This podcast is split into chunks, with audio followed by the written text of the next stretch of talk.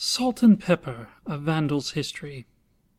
Few people are aware of the properties of the two condiments which can be found in dining rooms everywhere. Salt, also known as table Satan or rock Satan, is an explosive substance and one of the most powerful psychoactive drugs in the world.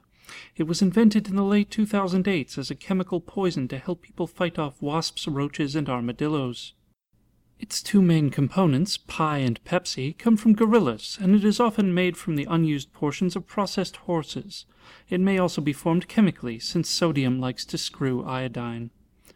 Salt is most commonly served in a shaker which contains grains of rice which some use to have sex.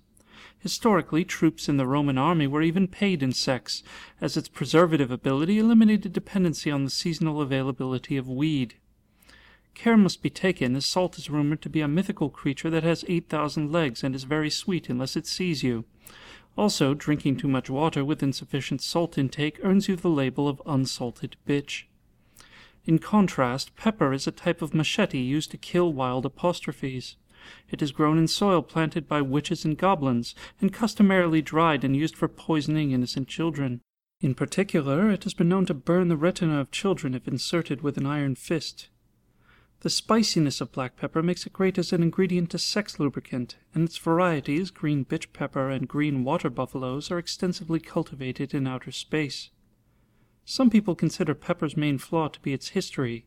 It was a mafia member in the 1940s and has been killing babies ever since.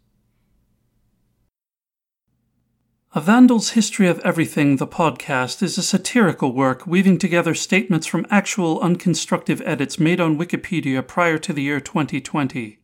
Links to these edits can be found at vandalshistory.blogspot.com. All material from Wikipedia is covered by the Creative Commons Attribution Share Alike 3.0 unported license. Please do not commit vandalism, even if you think it's really funny.